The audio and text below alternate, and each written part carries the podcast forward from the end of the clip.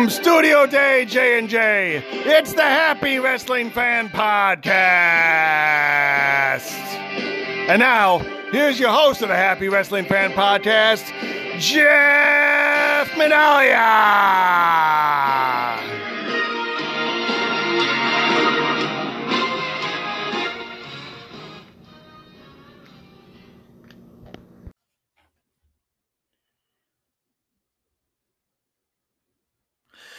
Hello, everyone, and welcome to episode 11 of the Happy Wrestling Fan Podcast. I am your host, as always, Jeff Minalia.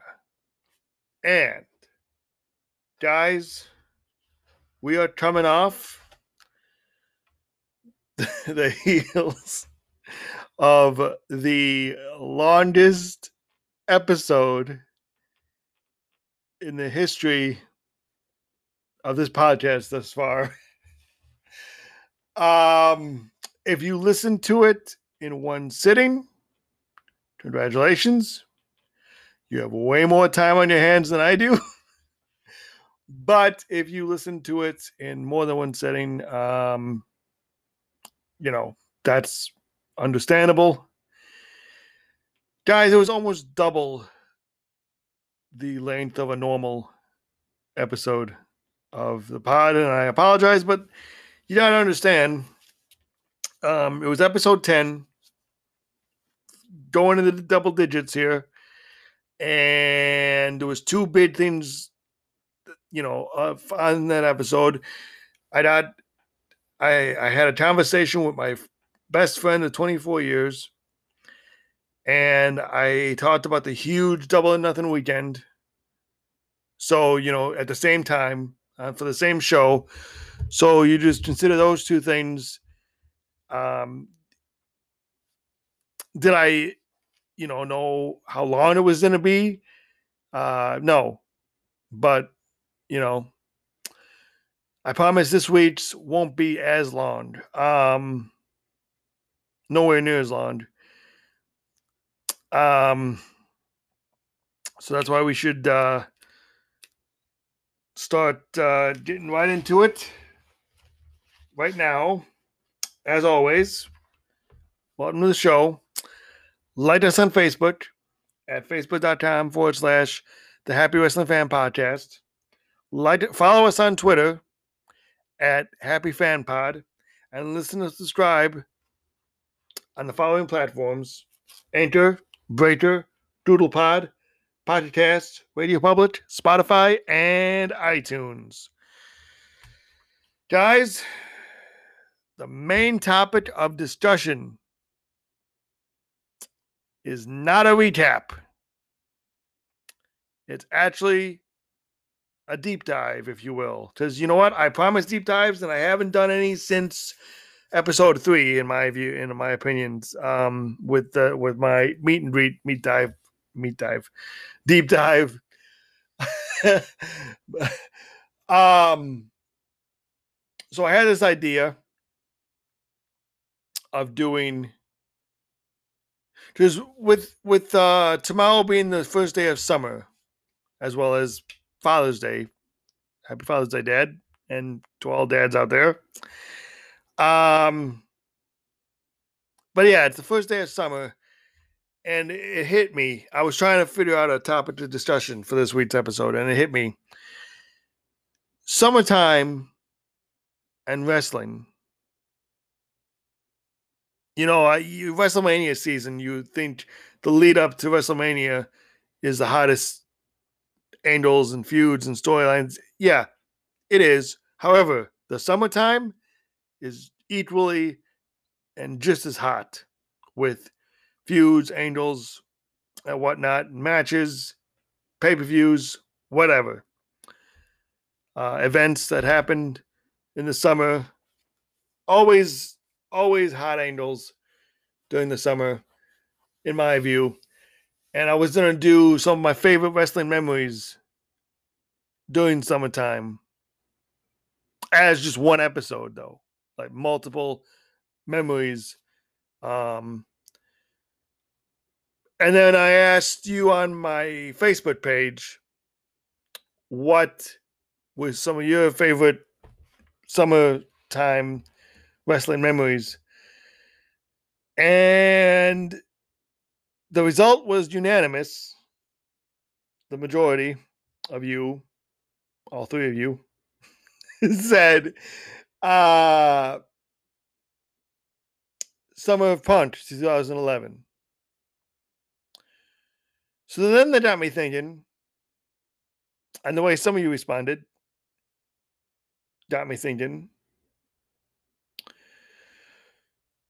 you know, why not? Why instead of doing one episode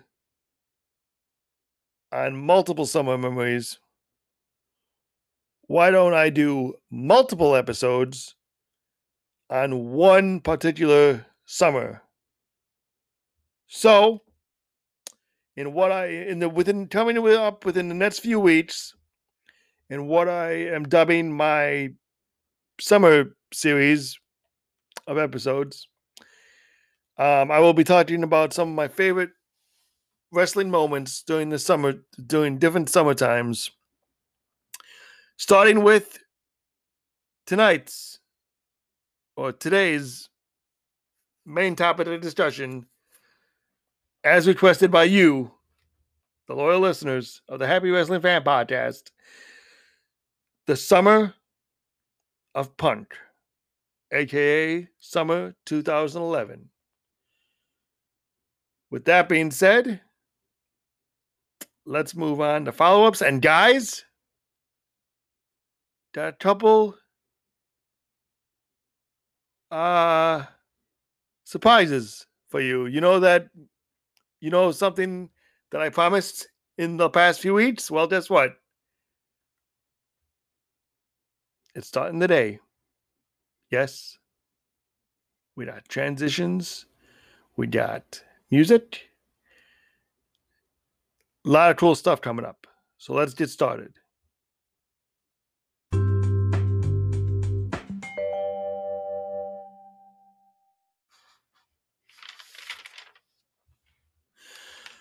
All right. Now, full disclosure follow ups and news transitions, you know, the, intros are going to be a little generic, but I promise you, the over the top and the three count Q and A, those are going to be pretty cool. Now, um, follow ups. Okay, guys, and recaps. It's been a few. It's been a weird couple weeks. I'm not gonna lie. Um, aside from AEW, haven't really been watching much wrestling. I'd been following up on a few things here and there, but haven't been really watching much. Um, I uh, what was it? I, I wanted to watch in your house. I haven't yet, but I'm going to do a quick uh, result recap for that. The re- the recaps are going going to be all over the place today, and it's not full recaps either. So apologies. Um, plus, I want to, like I said, I want to bang this out because uh, the main topic you know the deep dives talked about. So I, I, I don't want these segments to be very long. Um, we'll get to the uh, we'll get to the in your house results in a minute, as well as other stuff from other uh, promotions. But first, I also want to say uh, I apologize. I've been uh, slacking on Dark Side of the Ring and the A and E biographies as well. I I haven't seen Mick Foley's yet, and I haven't seen Bret Hart's yet. Um, and as far as Dark Side goes, I'm behind in that too. I apologize. The wife watched Dark Side though, and um, she has said that both episodes are pretty heavy. The it was the Grizzly Smith and the you know the Smith family episode, as well as the um, Dynamite Kid episode. So I gotta brace myself for that. Um, we'll do a recap and a follow up on that next episode. Um, because now there's no more episodes for the biography, and then there's no more Dark Side for now until September because they gotta they gotta film the rest of the season and like edit it together and stuff like that. Um, which they haven't done so yet because of you know COVID and stuff that's been going on. But um, so yeah, that'll be discussed next episode. Uh, this past Wednesday, what was going to be a continuation of my rewatch, I decided to do um a lead in, if you will, to this week's episode.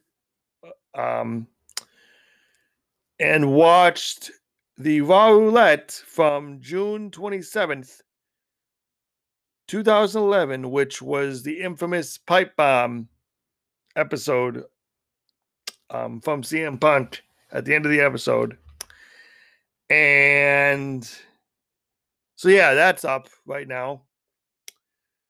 Once again, watching along is uh, encouraged, obviously. Otherwise, it's just a boring ass show of silence and just periodic of uh periodically talking throughout um so it's highly encouraged that you watch along with the episode um i'm still going to be doing so I, i'm i'm thinking about that watch along wednesday now coming up, I got a few. Like I said, I'm going to do a few stuff about this, you know, different summers, my favorite summers. So, in the watch along Wednesday episodes leading up to the next episode of the pod, what do you think I should do? Should I do episodes that relate to whatever the main topic of the discussion will be for that week? or just randomly do whatever I want. Because I I'm if I do the latter, um, then the next episode, uh, the which is June 30th episode of Watch Along Wednesday will be probably me watching the ECW episode of Raw from 1997 to continue my rewatch. Um, when I make it up to that point, you know, off, you know, not podcasting, if you will, just on my own time. Um, that's what I'm planning on doing because it was a significant episode of uh, you know, with ECW showing up, and that was my introduction to ECW. Actually, after that, I wanted to learn more about it, um, and was a fan from then on for ECW. So or like I said, I can do um I can watch an episode um that have that leads up to whatever I decide to talk about for the main topic of discussion for for that week. For example, guys, I have a feeling that next episode I'm going to be talking about one of my favorite summers, the summer of 96 which was both the summer of the NWO, the, the, the origin of the NWO, which is, by the way, we're coming up at the 25th anniversary of, mind you, as well as the summer of the Heartbreak Kid Shawn Michaels as WWF champion. So we're going to talk about both those things. Maybe not as much as we're going to talk about the summer of Punk, seeing as it's um, one, you know, those two things and there's a one thing. Eh, you know, I, I don't want it to be too long of an episode like, like last episode, but um, but we'll see how, whatever. So, in other words, basically, what I'm saying, what I'm getting at is, um, I would watch either the Go Home episode before the Bash at the Beach, where NWO was formed, which I think I might do because I think that was from Disney, if I'm not mistaken. So, yeah. Um. Anyway, well, so let, let me know in uh in the social media or if you have my number, text me. Um, Chris, I'm looking at you. Uh, um, anyways,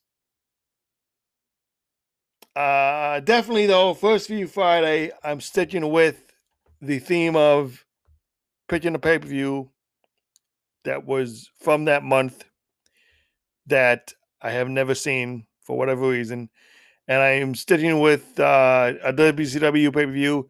Speaking of um,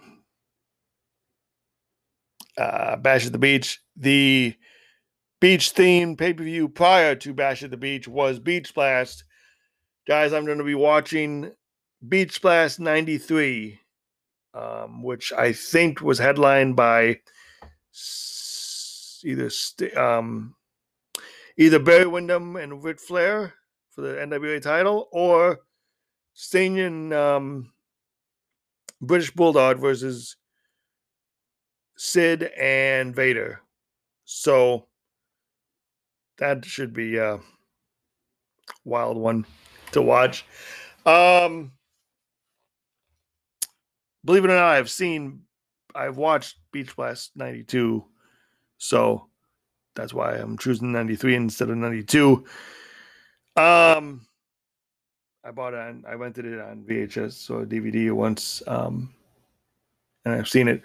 So anyway, that's coming up the first week, the first Friday of July. So July 3rd, no, excuse me, July 3rd is the episode 12, July 2nd.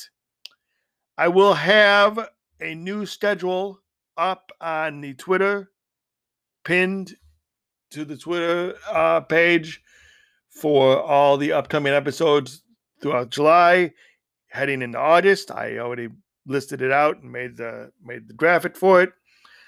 So be on the lookout on my Twitter page for that. And then of course I'll post it to the Facebook page as well. Um all right.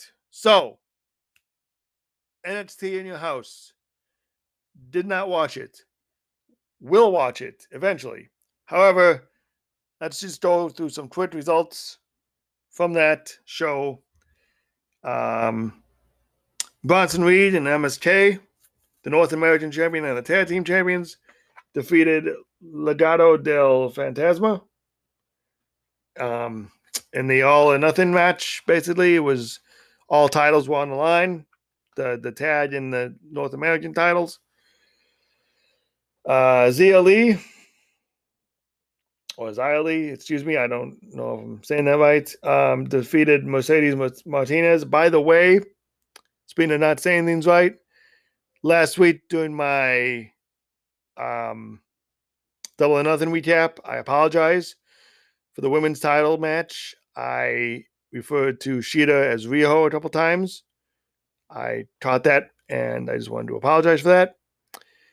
Keep in mind, I wasn't in uh, I, I, was in rough shape that day. Um, that weekend actually because of the whole uh, vaccine um, shot and the side effects. But anyway, I apologize.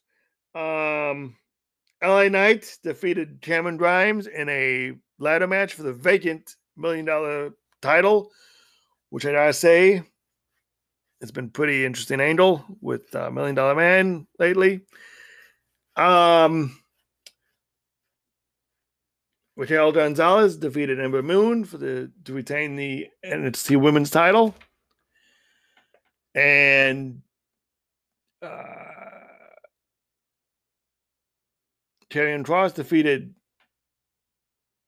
O'Reilly, Tyler O'Reilly, Adam Cole, Johnny Gargano, and Pete Dunne to retain the NXT World Heavyweight title.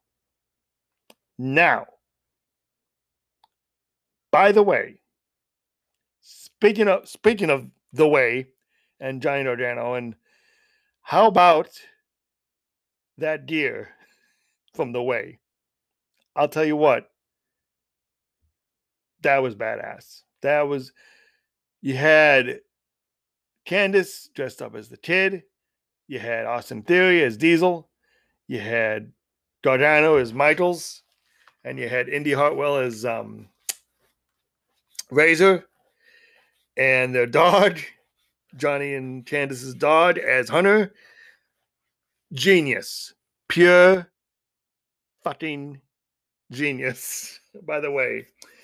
Um, so that was pretty fire. And then at the end of the show, um, uh, with the recent brawling during the show, the, the the balls that broke out during the show, plus the recent months, um, William Regal um, explained that he thinks with all that's been going on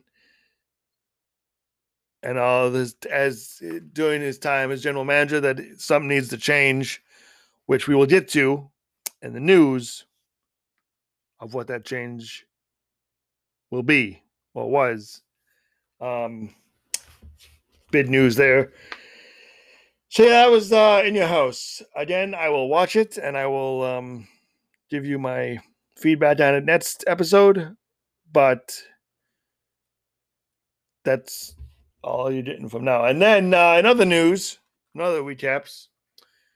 Uh, Shingo Takagi defeated Okada to win the vacant um, IWGP World Heavyweight Championship at Dominion. And on that same card, Kota Ibushi defeated Jeff Cobb in a hard fought match as well. Um, now, Shingo is going to defend the title against Ibushi at the next bid event, Wrestle Grand Slam, at the Tokyo Dome, July 25th. Live from the Tokyo Dome. The second show from the Tokyo Dome in the same year. It's going to be big my prediction, obviously, for that, obviously, if you know me, it's pretty obvious who I'm vo- rooting for in that one. The wife, surprisingly, doesn't think so. Because they don't play hot potato with the titles like certain other companies do. um, but um so yeah, she doesn't think as a big as Kota Ibushi fan as she is, I think she thinks that Shingo is going to retain at Wrestle Grand Slam. We shall see. We shall see. Um, I'm sure she'd be happy either way. Either way, regardless. Um, don't act like you won't be, Jazz. Um, so as far as impact goes, I didn't all odds, Kenny Omega retained against Moose. Not only was it at an AEW arena that the match took place, he won because of help from the Bucks. Okay, guys. I'm going to talk about Kenny Omega in this week's three count Q&A because I, I there was a question that Chris asked in the last episode that I did not answer and will answer this week that I promised last time, last episode. And so, having said that, um, that'll be talked about later. My opinion about Kenny later. In the meantime, as far as WWE goes, guys, honestly, I haven't watched Raw or SmackDown these past few weeks. Like literally, I I, I didn't record it. I didn't watch it. I might have watched. I mean, okay, I watched a little bit of it this past week on Raw. Um, I've seen highlights on YouTube, but I didn't actually watch the episodes themselves. And as far as Raw goes with this week, um, or this past week rather, I tuned in like a half hour after it started. So I kind of watched, but mostly just had it on in the background.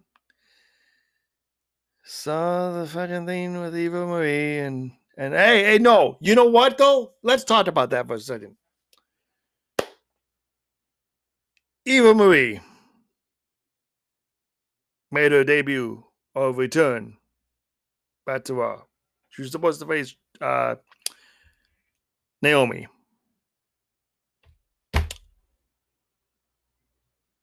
However, turns out Eva Marie had a little sidekick with her, and she wrestled in the match and she squashed Naomi. Now, couple things I have a problem with about this. Number one, the person that squashed Naomi, the announcers acted like they didn't know. And that's bullshit. She's only been busting her ass on NXT UK and in the in the in the Mae Young Classic, Piper Niven, aka Viper, is her name. I hope to God they do not change it, especially since I read what they might change it to. That's that's just ridiculous, and that's an insult to the fans. Number one. Number two, fans are assholes. Twitter uh, excuse me, on Twitter, uh, the IWC, if you will, are assholes for body shaming Piper. That's fucked up. You guys suck. Number three, Piper is a great wrestler. Looking forward to what she can do. However, I really wish she wasn't with Eva Marie, number one. Number two, I really wish she didn't have to squash Naomi. Does that fucks up Naomi's uh, um, career as well? Naomi deserves better. She could have. They they could have just made a fight a jobber for all I care. Why did that? Why why did you have to bring Naomi into involved and and and squash her in a few minutes? Does that have the wrestling community pissed off too? And quite frankly, I'll admit, yeah, I was pissed. But um, you know, I just I don't know. I don't know. I will say this though. Uh RK Bro. And New had a hell of a tag match this past uh, Monday. So that was enjoyable. I'm trying to remember who. I think it was. Yeah, I think RK Bro retained. If I'm not mistaken, uh, retained. They they won. If I'm not mistaken. Um, and then you know they still have the thing with Lashley and Drew for Sunday at Hell in a Cell, which by the way, probably gonna watch, but I probably not. I don't know yet we shall see. Um, weird Hell in a Cell realization as well. Full disclosure, I'm recording this on a Thursday night.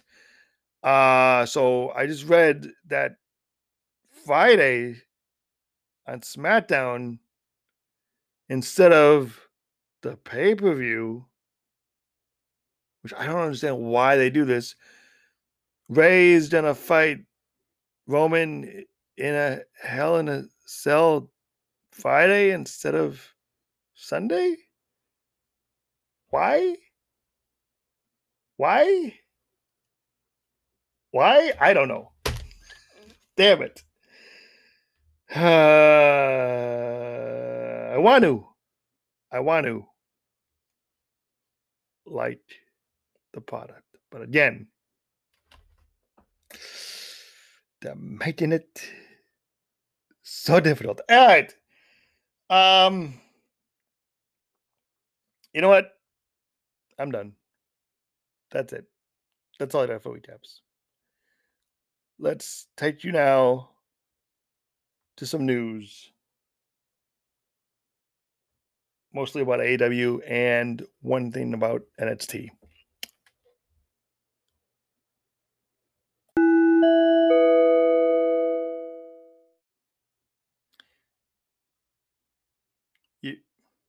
You like that? That's my little news transition.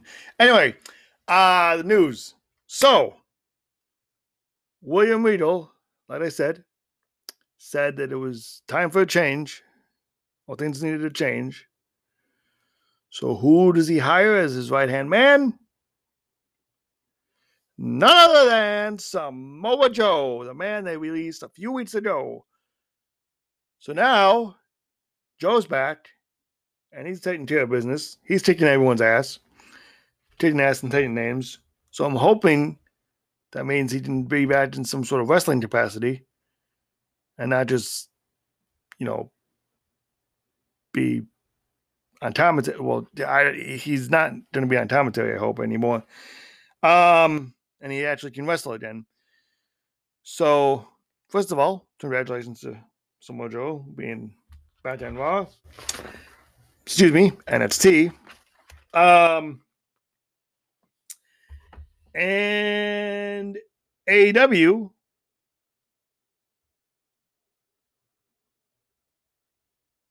I forgot to write down the New York uh, venue, but I think I remember it.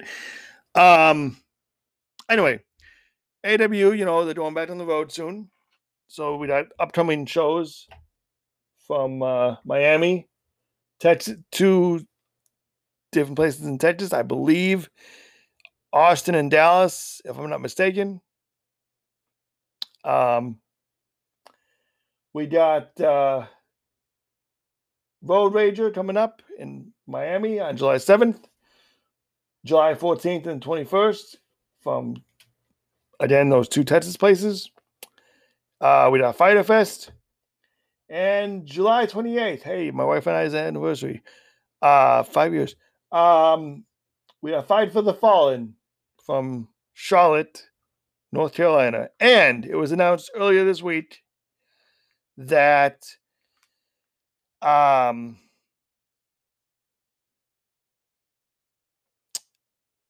They're going to be in New York City for the first time. They're going to debut in the New York City area uh, September 22nd at, I believe it's called Archer Ashe Stadium. If I'm not mistaken, if I am, I apologize. I'll have to look it up again. But um, it's a tennis uh, stadium. Looks like a cool venue. I believe it's 23,000 seats. Um, huge venue. And if it if they get that place sold out, man, I'll tell you what, that's going to be something.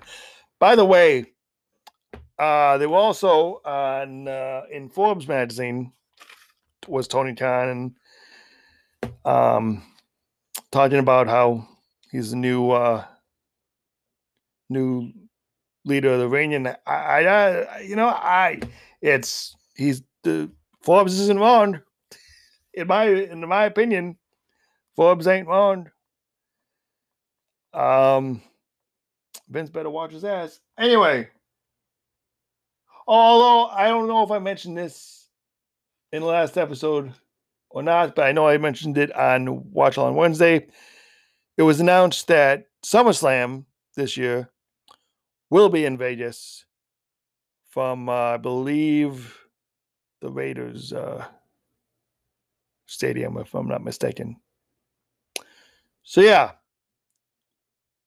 two uh, two bid venues for two different companies coming up in the near future. Uh, full disclosure, the New York show I really want to go to, but unfortunately, not unfortunately, but um, my mother-in-law's getting married later that weekend, so gotta go to that instead. Um, gotta save money to go to that instead. Um, what else is going on? Actually, that's it. Yeah, so that's all I have for the news. That's no. Here we go, guys. It is now time to go over the top.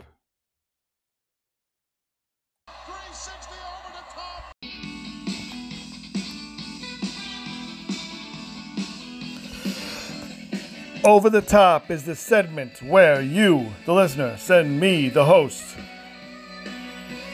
a category and a number of said category, and I go over the top list of whatever territory you give me. For example, you give me top five finishers, I'll list off my top five finishers.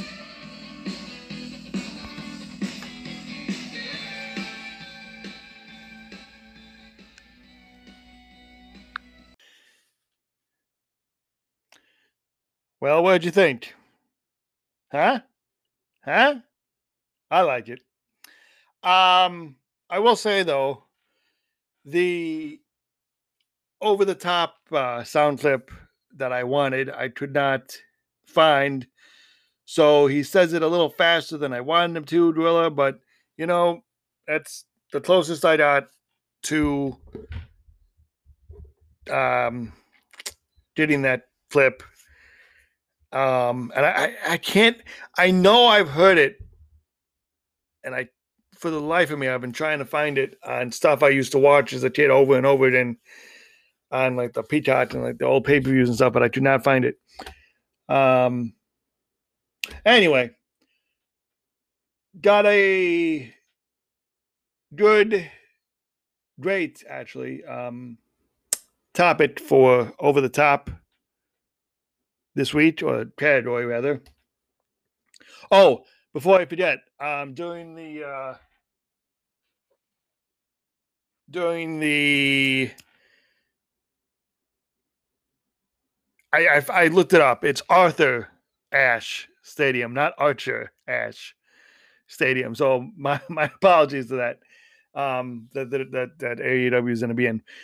Um, anyway, good, great category today. It's in keeping in theme with today's main topic. Um, and comes from friend of the show and friend in real life, Chris Susich.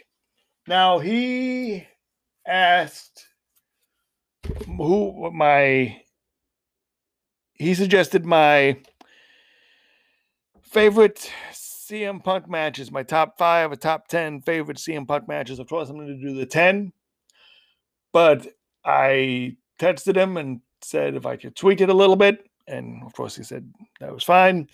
So instead of matches, I'm going to do opponents because if I do matches, it's going to be.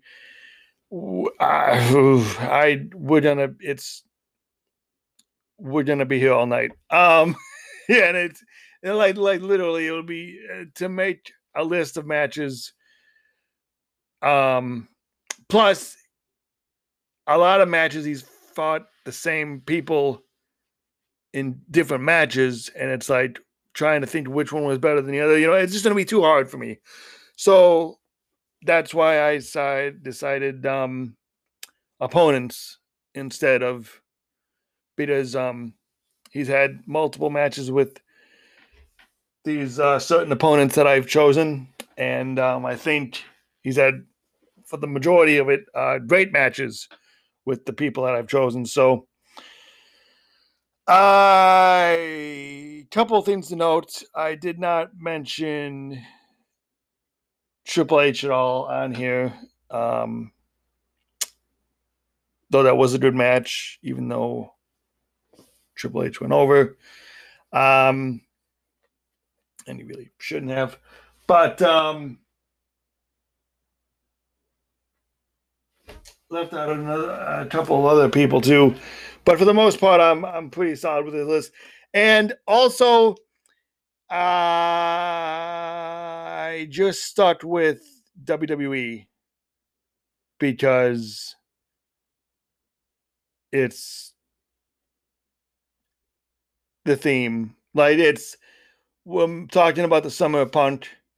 So WWE run, you know, but um the majority of his WWE run, meaning like his days and his earlier days and like with ECW and stuff, I I I included too. I, I made sure to include as well. So um and with the straight edge society and stuff, although I don't have well, yeah, I do. That's not true. I do have some from that era as well. Um anyway, so yeah, I, I have a little bit of uh of a mix within his WWE runs um, that I have, starting with number 10, John Morrison. Now, if you remember John, he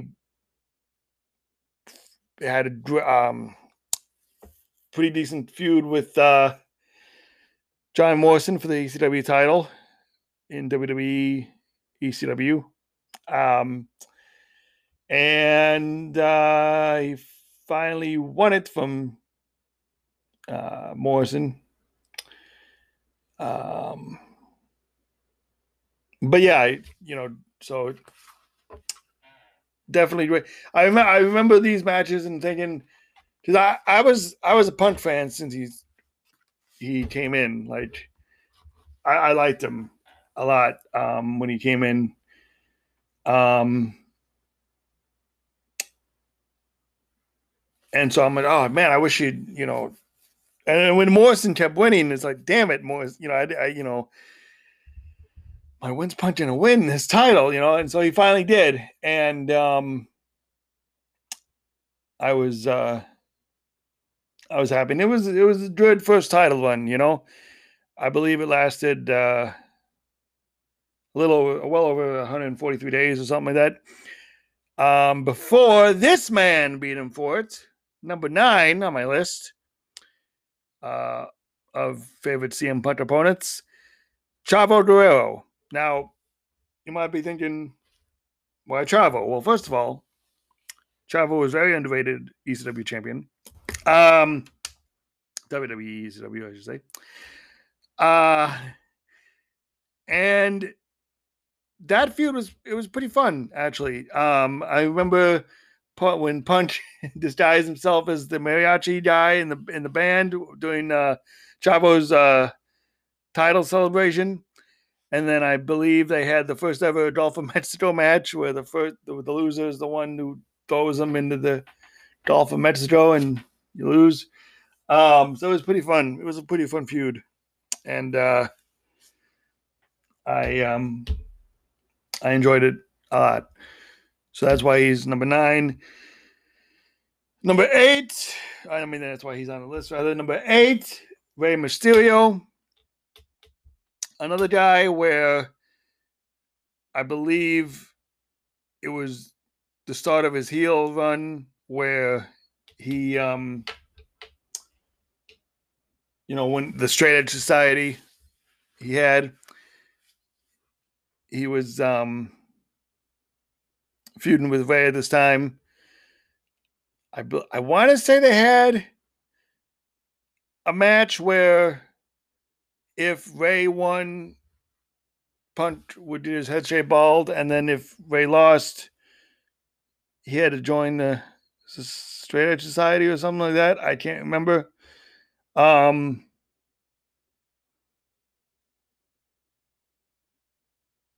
well, wait, no, because then he, because I think Punk won that match.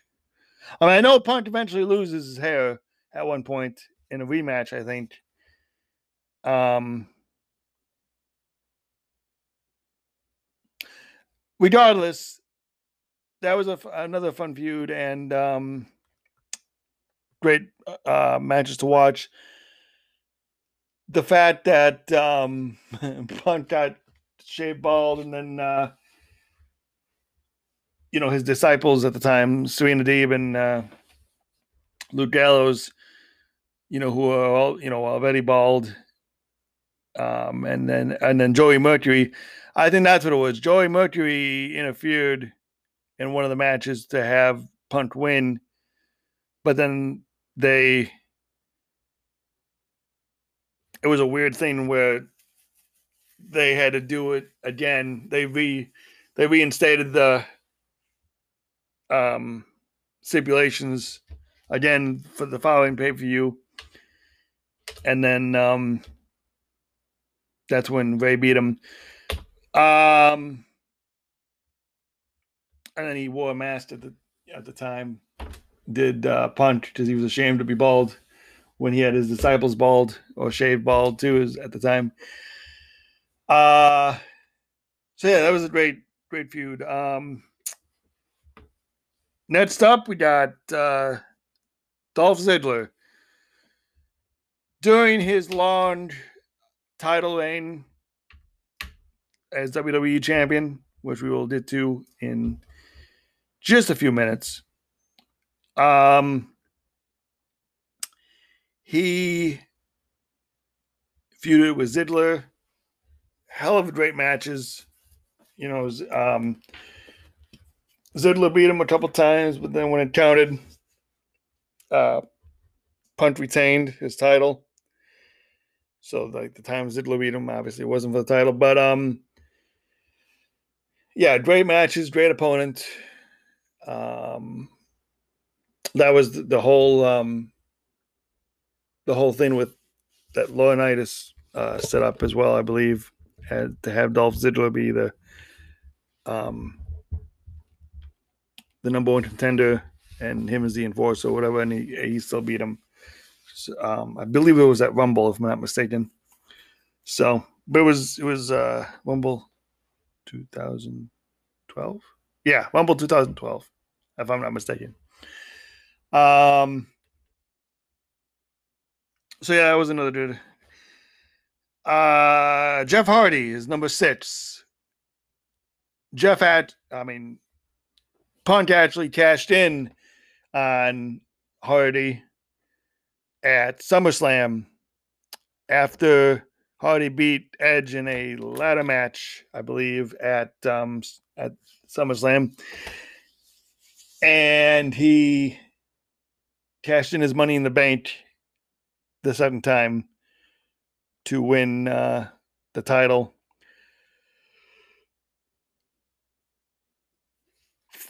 Um,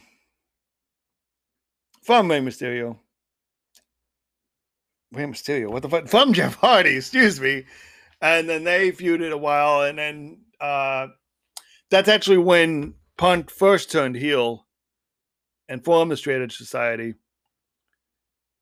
Um, because he was saying how he lives a drug-free lifestyle, and Jeff Hardy's, you know, was a junkie and stuff like that. I mean, I, that that part of it I didn't think was, you know, but I mean, you couldn't have two opposite, you know, one drug-free, one sadly at the time, you know, was what he was on, or had did what he did, you know, at the time. Um,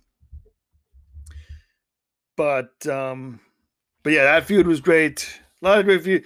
This also should be the feuds of CM Punk because a lot of these guys feuded with him were great feuds. Um, not just opponents. Because they had multiple matches. That's the that's the thing, though. You know, that's why if I had to choose which match I liked more from, it would have been very very difficult. Um. Uh, number five, Chris Jericho. It, another one of my favorite feuds and opponents for um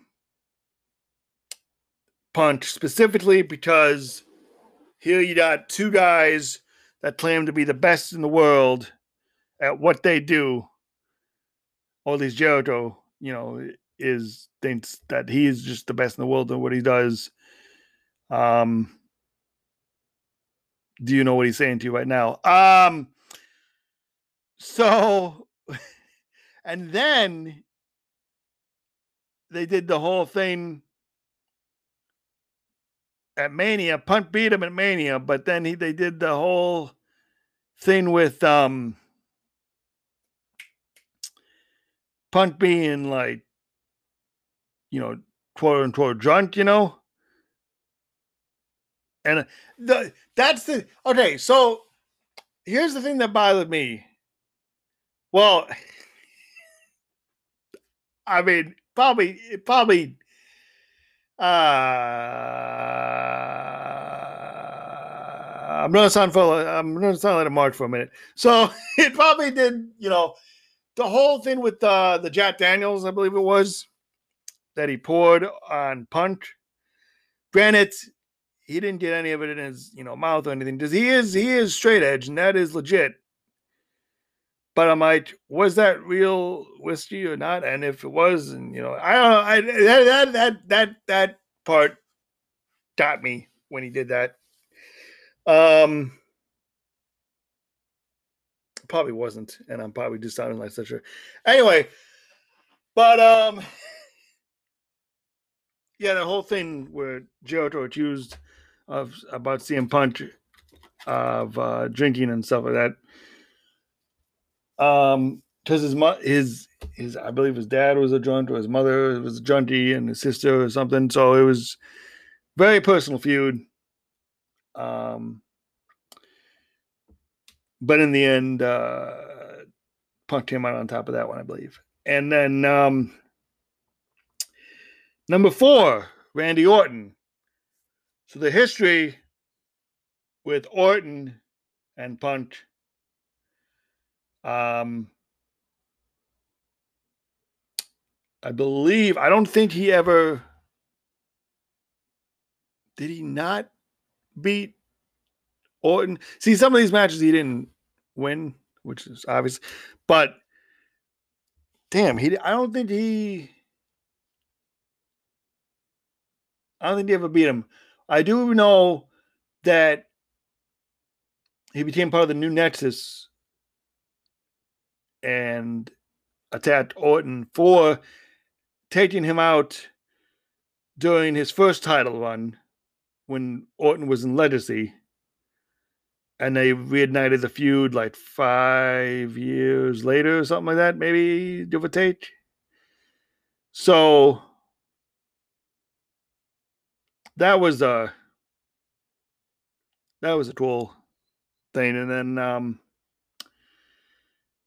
I remember there being some uh, dispute with uh, them being on the position of the card they were in for WrestleMania. Like they, they felt that they should have been higher up, and quite frankly, I agree. Um, I think they were like mid card or something, like the fifth match or something. They should have been like later on, not necessarily main event, but not necessarily mid card either. But um, you know that was just great uh, opponent as well. Number three, The Undertaker. So, yes, there was that time when he was in the Straight Edge Society, and um, they they recreated the Montreal Screwjob at Breaking Point when Taker beat Punk in the with Hell's Gate, but Teddy Long came out and said uh, we started the match because Vickie Guerrero, you know, banned that move and it was still in effect. Um, so Punk won with the Anaconda Vice, and uh, the ref screwed him over when Undertaker didn't submit. So, you know, uh, Punk with a fluke win over the Taker and Taker. And yes, even though he lost when they feuded at uh, for the WrestleMania feud, um, that build up though when he was with Paul Heyman, Punk was, and he was it was just unfortunately it was right around the time that Paul Bearer passed away too. Um, and they did that thing with Paul dressed as well, Paul Bearer. um, but uh, aside from that moment, um, the whole build up to that was pretty good. Um, it's a shame Punk wasn't the one end the streak and become the one in, I believe, the number at the time was 21 and 1 if that's if that's if i'm not mistaken that was the line.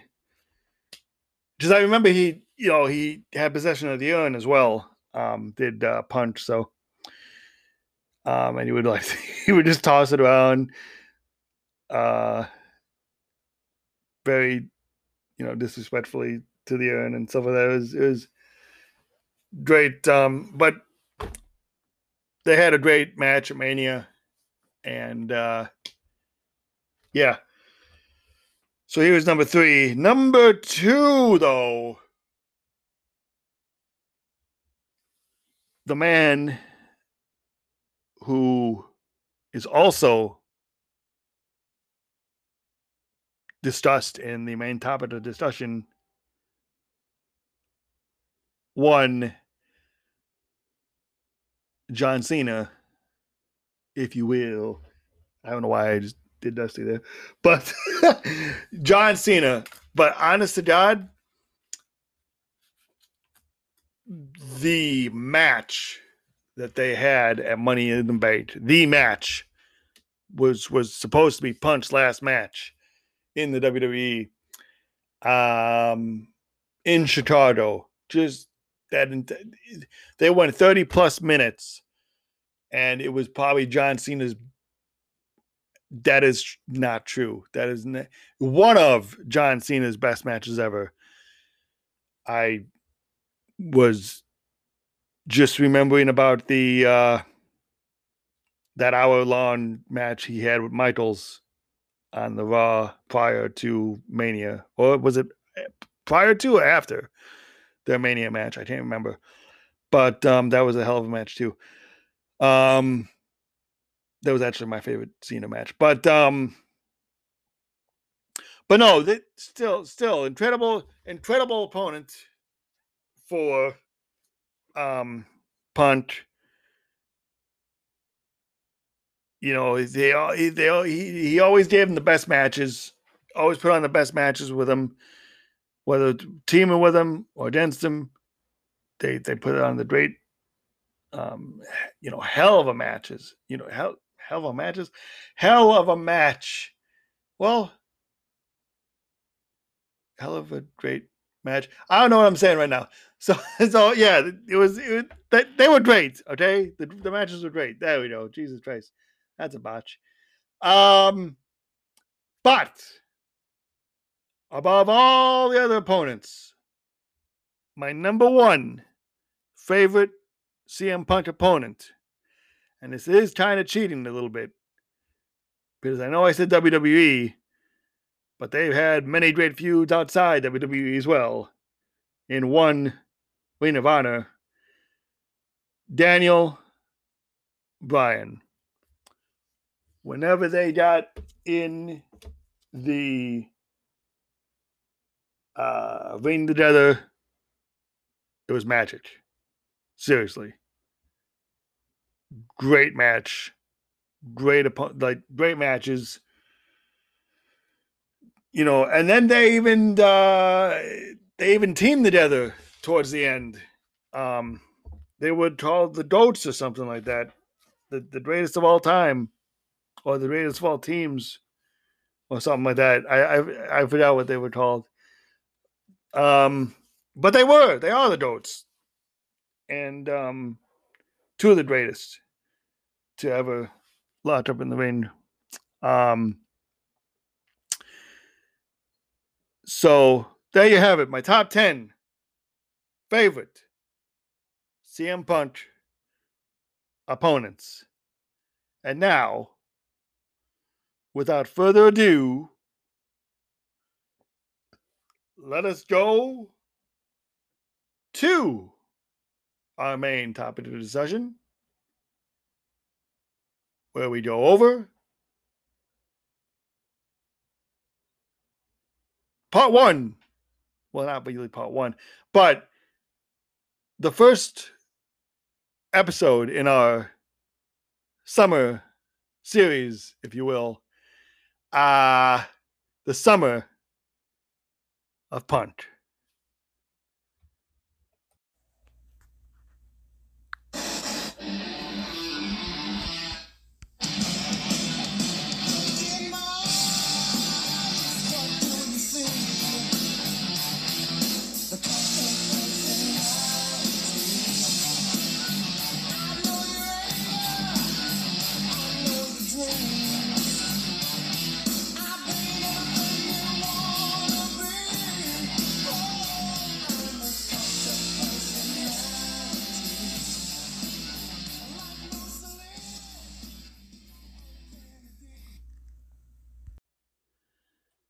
All right. So let's begin the first of our summer series. But first, a quick note as to why I'm doing this. Well, basically, I had the idea when, like I said earlier, um, a lot of great stuff in wrestling happens during the summer. And I think it's because they think the audience, which is mostly at the time, you know, you know, kids or like teenagers or whatever, they're out of school, the home, they want to see good time, you know, good wrestling, great wrestling. They want, you know, they can stay up late. They don't have to worry about school or nothing or work. So I I I I'm at least that's what I'm guessing.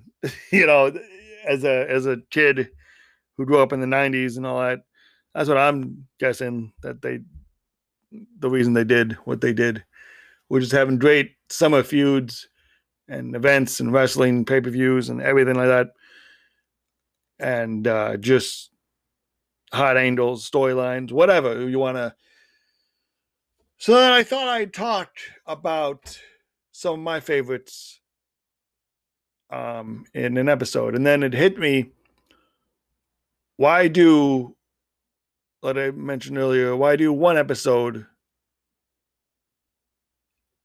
with multiple memories when I can do multiple episodes about one certain summer memories, if you will.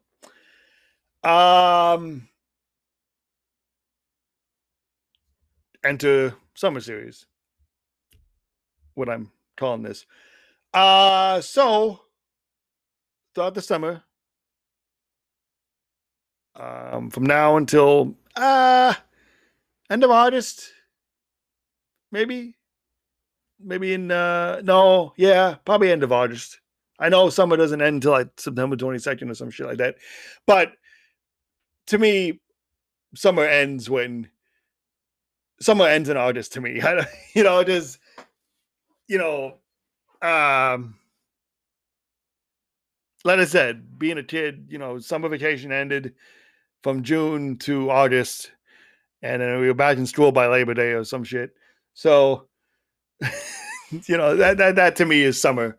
Uh, so probably throughout the end of August, we're going to be talking about a few of my favorite summer uh, res- res- summer wrestling memories. And what better way to kick off these summer wrestling memory deep dives, if you will, I suppose you would say, is the 2011 summer, which I was clearly out of school by then, but um, it was still a hell of a summer. Um, the summer of punk. So, excuse me, my voice just cracked. So, we start off, and I basically, this is like, you don't even realize, okay? Luckily, on YouTube, YouTube is a glorious thing. There was a playlist that someone made on YouTube. It had like 80 some videos in it, and it was all following the summer of punk and like timeline wise and everything. Like it was it was it was great. So i watched a shit ton of those just for refreshers. I bullet pointed most of it. Didn't write dates down. Probably should have but that's okay.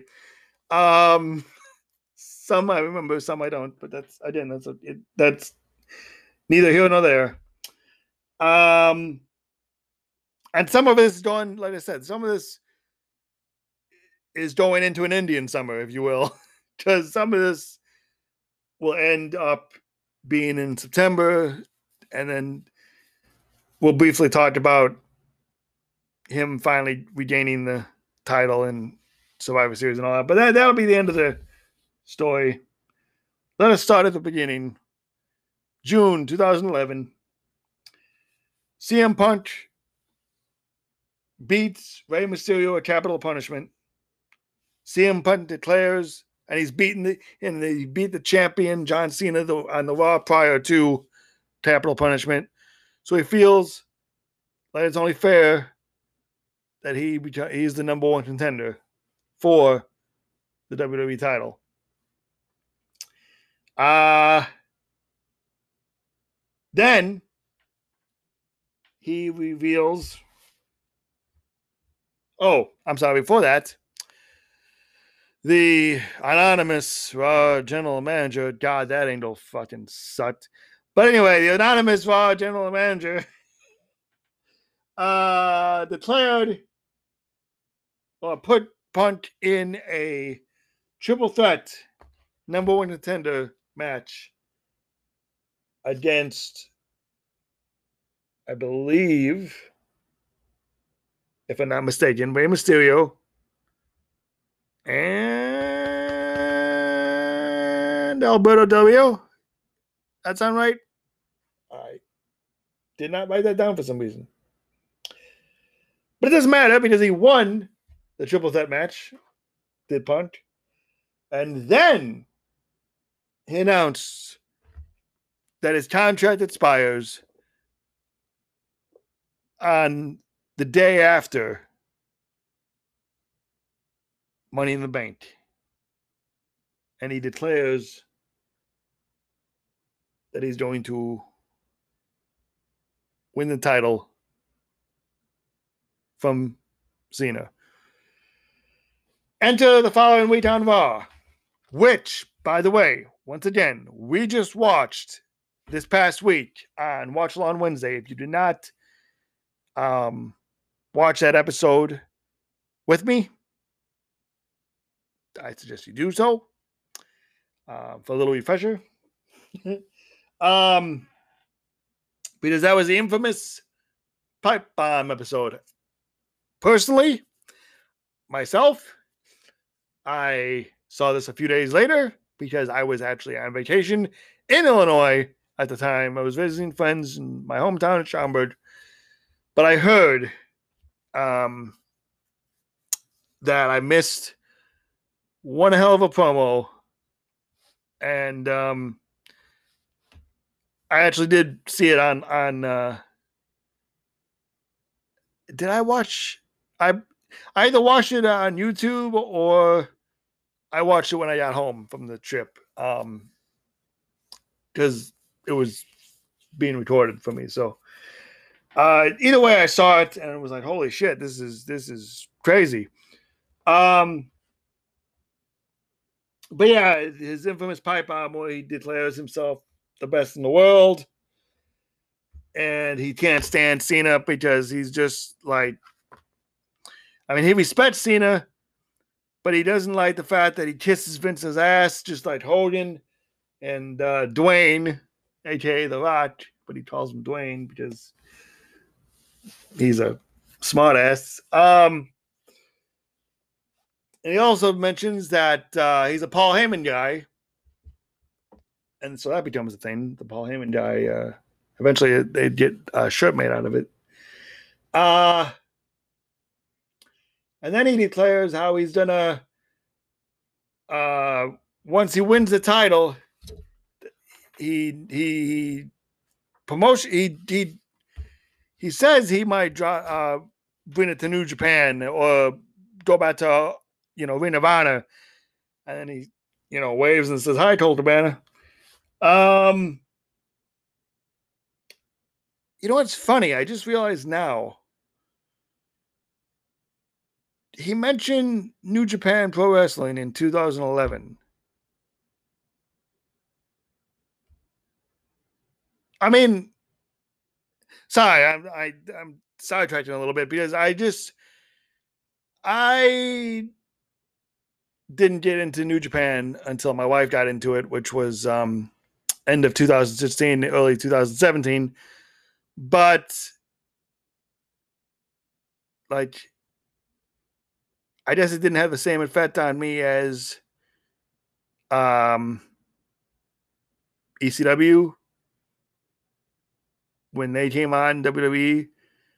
Like when they came on WWE, I wanted to know what is ECW because that was like the big three. They were part of the big three, though. Then again, I guess New Japan at the time wasn't really. I mean, it was going on. It's been going on longer than I think WWE and and uh, has, but um.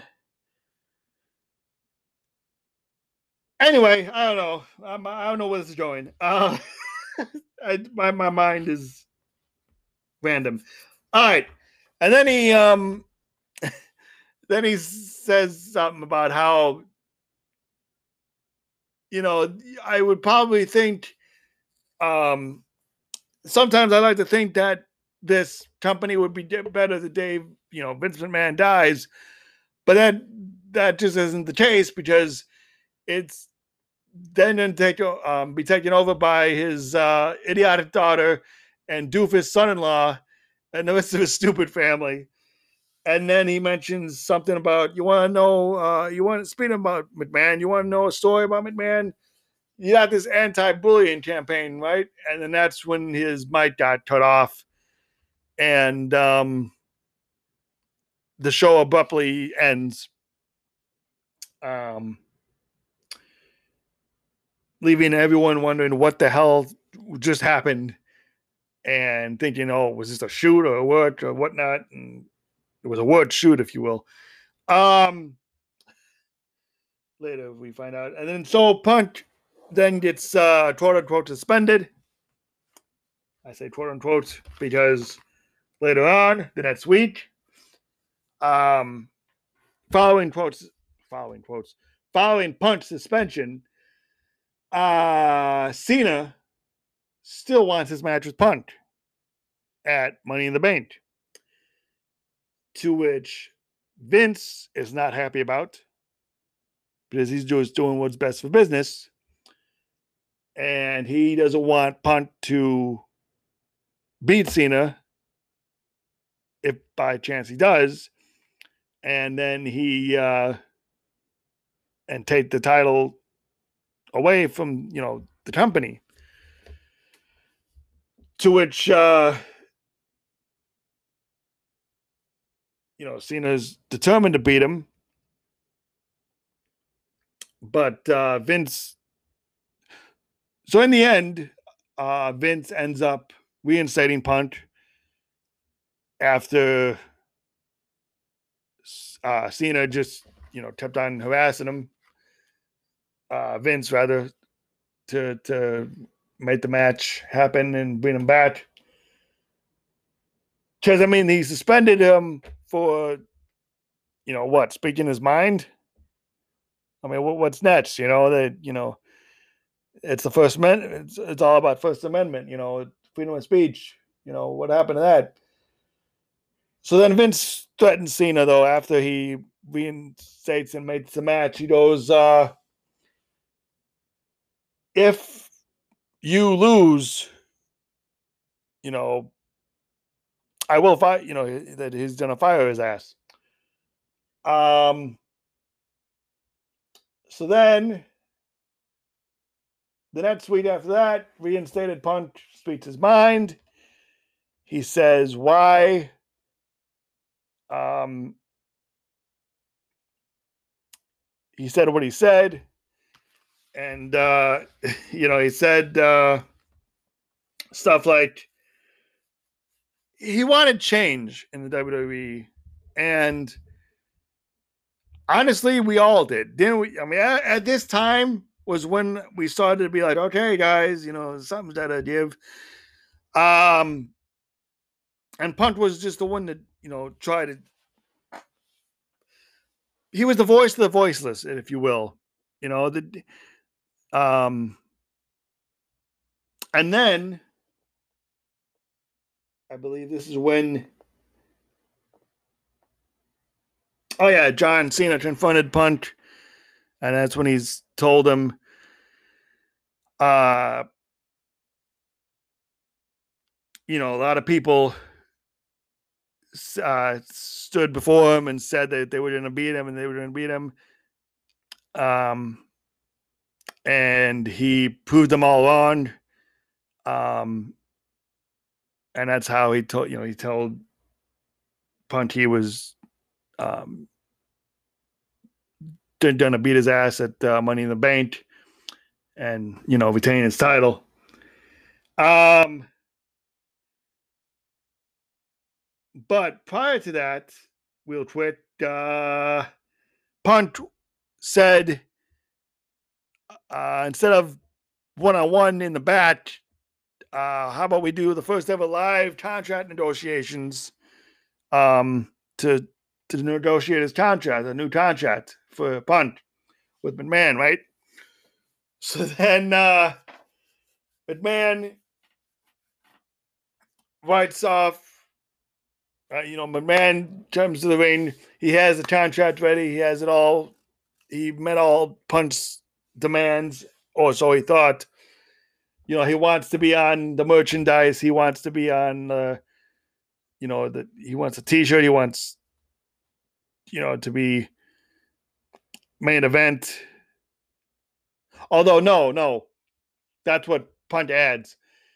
Punk said he read the him and his lawyers read the contract and he made a few changes.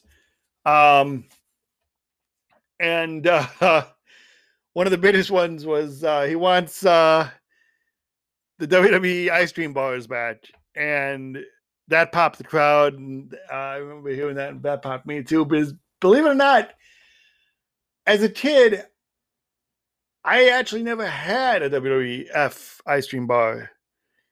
Um, I could never find them. I don't know. I don't know why. And I, I think every time the ice cream truck came by, I think uh, I would just get like the, either the the the ice cream with the the Dumbo eyes or the you know like the Ninja Turtle with the. Uh, sorry, going off going off tangent. And um, I mean, but literally the, the, the fans are chanting ice cream bars, ice cream bars. Uh, and he wanted to be on the main event of WrestleMania. He wanted to have uh, Dwayne and Cena have his match, but whatever he ends up um against whoever he ends up with, he wants to be the main event of WrestleMania. Which uh, as you know, never happened. Um but I've since heard that he doesn't it doesn't bother him that he was not he, he doesn't care anymore that he wasn't the main event. Um But um so let me think here where I'm at. Oh yeah. So then as Vince is about to sign the contract, you know, he he's he's he is actually willing to sign, you know, and Cena comes out and then uh oh my god, I just saw this last night. What the fuck? Why can't I think of it? Um so Cena comes out talking more uh, shit to Punk, and then oh yes,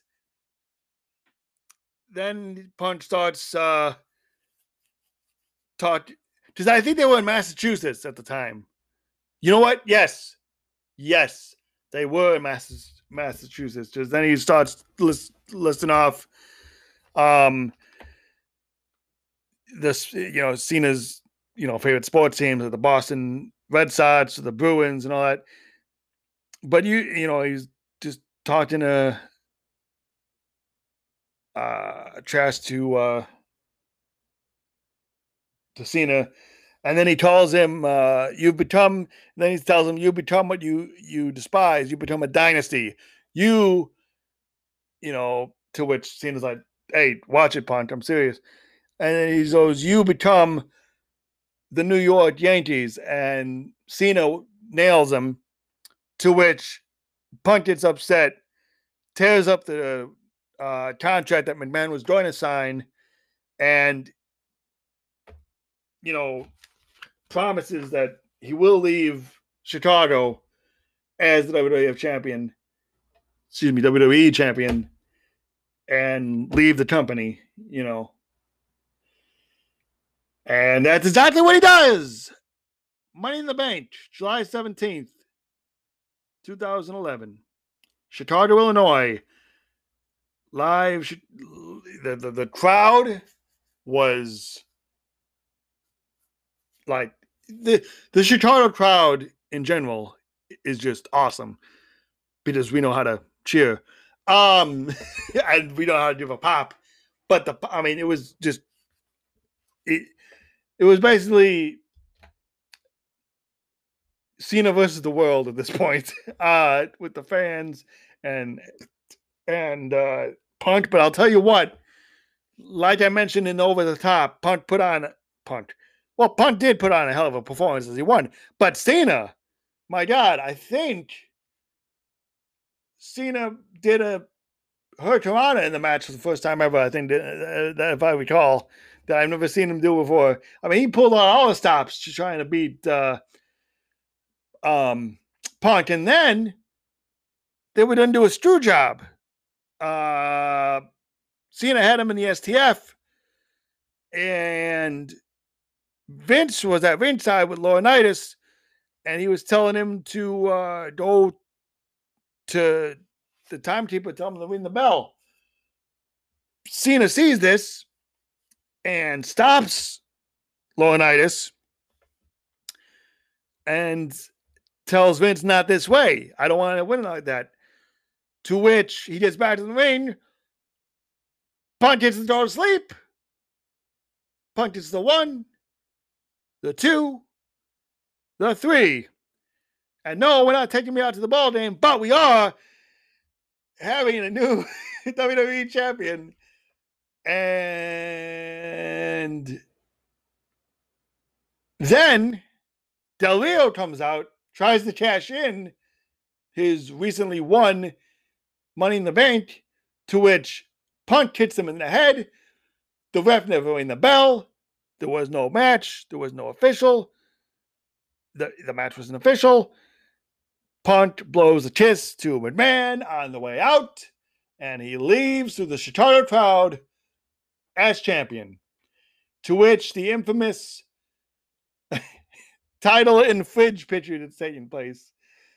I you just you'd see his uh the WWE title just in his fridge. He's why I put it in his fridge, I, it's beyond me, but it was um pretty pretty funny tweet. All right. So then you know, we're left without a champion. WWE is left without a champion. And Vince is about to fire Cena. All of a sudden, Triple H comes out and says that nobody's getting fired. Well, I mean, Cena's not getting fired. However, he's had a meeting with the board of directors and they all voted they all were questioning McMahon's decisions lately, and they voted on what action to take, and they voted uh, they think that you know they did McMahon a vote of no confidence. Therefore, and it was so hard for Triple H to do since he's you know his father-in-law and everything. Uh, so an emotional Triple H fires his father-in-law and relieves him of his duties and he says that he's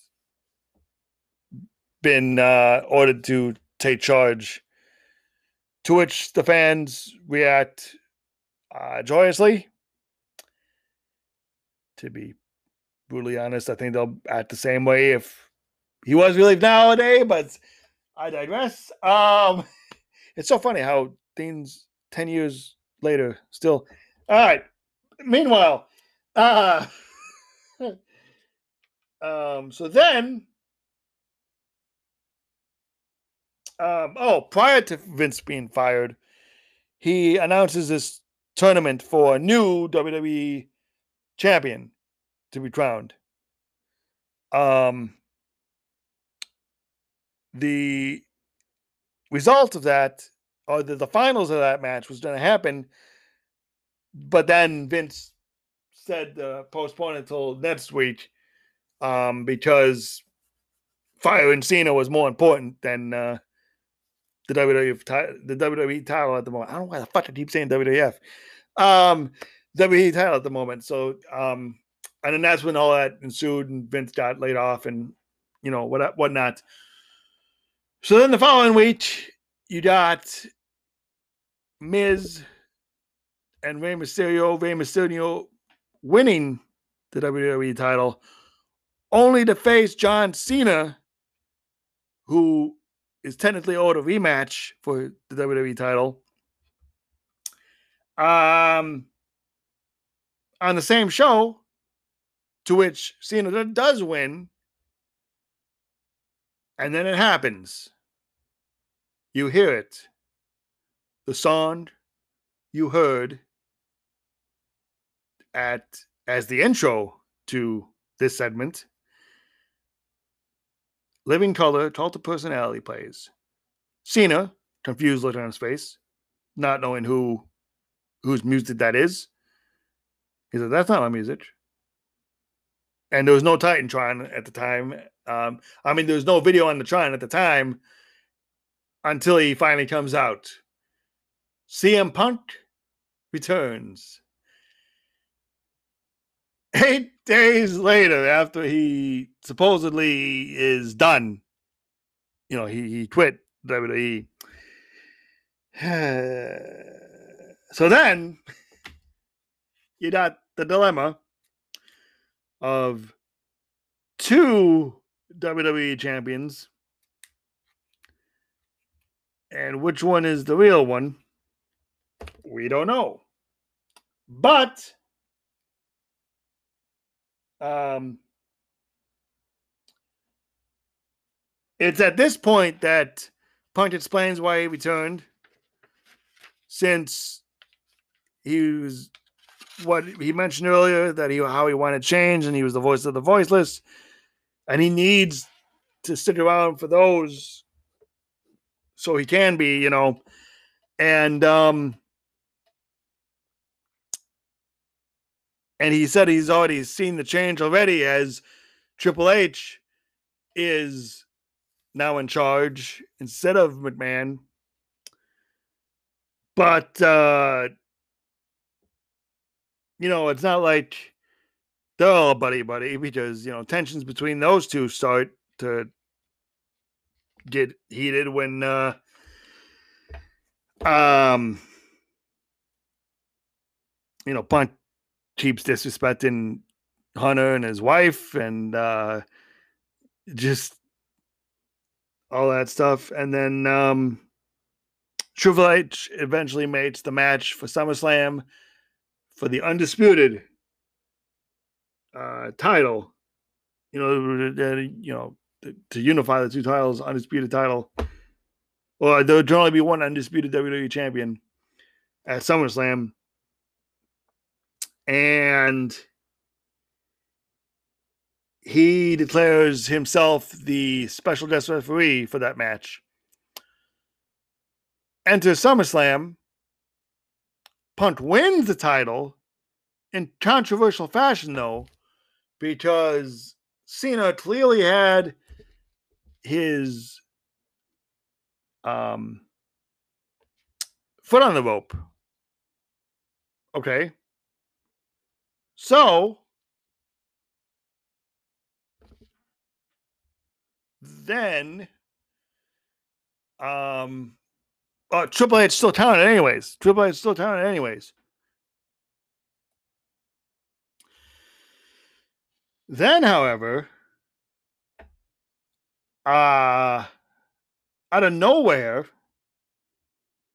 Kevin Nash comes out and attacks Punk, causing Del Rio to come down, cash in, win the WWE title from Punk and that's when things start to get, you know, we are now heading into September at this point. Um, and there's this whole controversial thing was um Nash got this text he thought was some Triple H saying no matter who wins tonight, stiff the winner. And um, Triple H says it wasn't from him. Nash says it was from his number. So who was the touch from? Punk ain't buying any of this bullshit. and he can't even believe that Nash is, you know, Nash did is here and he did what he did. And uh he made some funny mention that oh, um, you know, I touch some my sister. You want to know what she says? I'll I'll show you. OMG. Uh, uh, Nash's. Hold on. He's like, OMG, Nash is still here. I thought he was dead. LOL. um, and uh, so um, for the next couple weeks, we assume that we're going to get Nash versus Punk. However, Nash probably had a deal, you know, with his quads at the time, and you know the uh still um Oh, plus, out of all this, Laurinaitis gets involved, saying how um, at one point, Laurinaitis tells Triple H that, oh, Nash got in a car accident or something. But that was just to get him out of the arena. And he still was in the building, Nash. And he he tossed um damn, did he he tossed Punk a match against I think it was the Miz at the time. I'm not mistaken. I'm, I'm not 100% on that. But um so you know, you know, Punk just pissed because uh he you know he wants he wants to beat Nash's ass, you know, and he couldn't because the first time he tried was, uh, you know, he had security with him. And by the way, if you look at who the security was at this time, I think, not a hundred percent sure. Well, actually, wait a minute. No, let me think about this then. Okay, definitely one of them looked like a young Scorpio Sky, like a young, young Scorpio Sky, if I'm not mistaken. So that's a little Easter egg for you there. The, one of the security guards. Um, and then there was someone else too, and I can't remember who. But um, but he looked familiar. But anyway, oh shit, was that the same day? Oh, is this the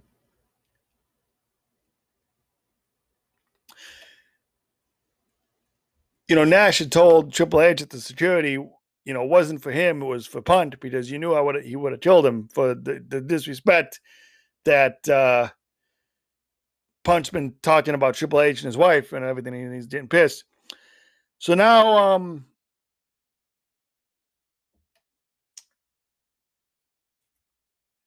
now, however, Nash says he's got a Legends deal that he negotiated with Laurinaitis. So so while all this is happening, Punk's not, you know, believing all the bullshit that he's hearing. And he's like pretending that he's sick and throwing up everywhere. And he says how, um, you know, you know, now you expect me to believe that you didn't te- you weren't the one who sent him the text and now you signed him to a you know a, a contract oh, you know, you bring him back, you realize the Twitch is bad, everyone. And the funniest thing was when he said the Twitch is bad, he said, oh, but the funny thing is, that's the sound that people make with the remote whenever Nash is on on screen.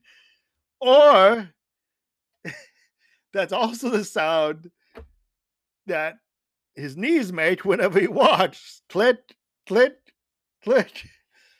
So then uh long, you know, Trash talking continues. Punk wants to kick Nash's ass at this point for doing what he did, tossing him the title at SummerSlam.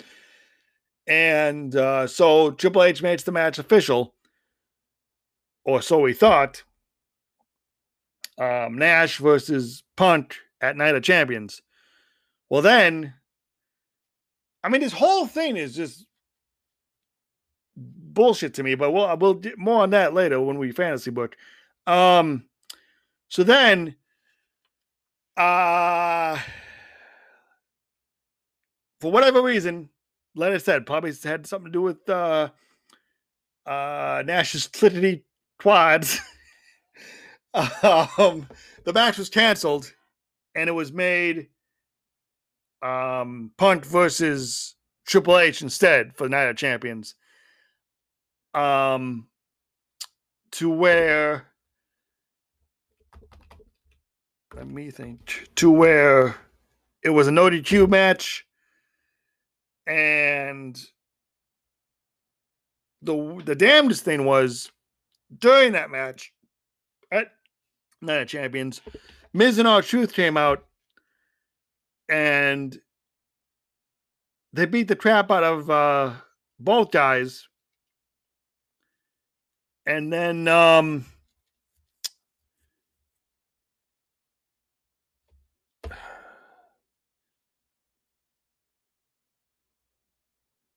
I got brain fog for a second. And then the oh yeah, they tried to make Punk win the match, but they didn't. Uh Triple H shit out or whatever for whatever reason. And then um in the end, Triple H won the match after like three pedigrees. to Triple uh, to to to Punk. Um, he kicked out of the first two.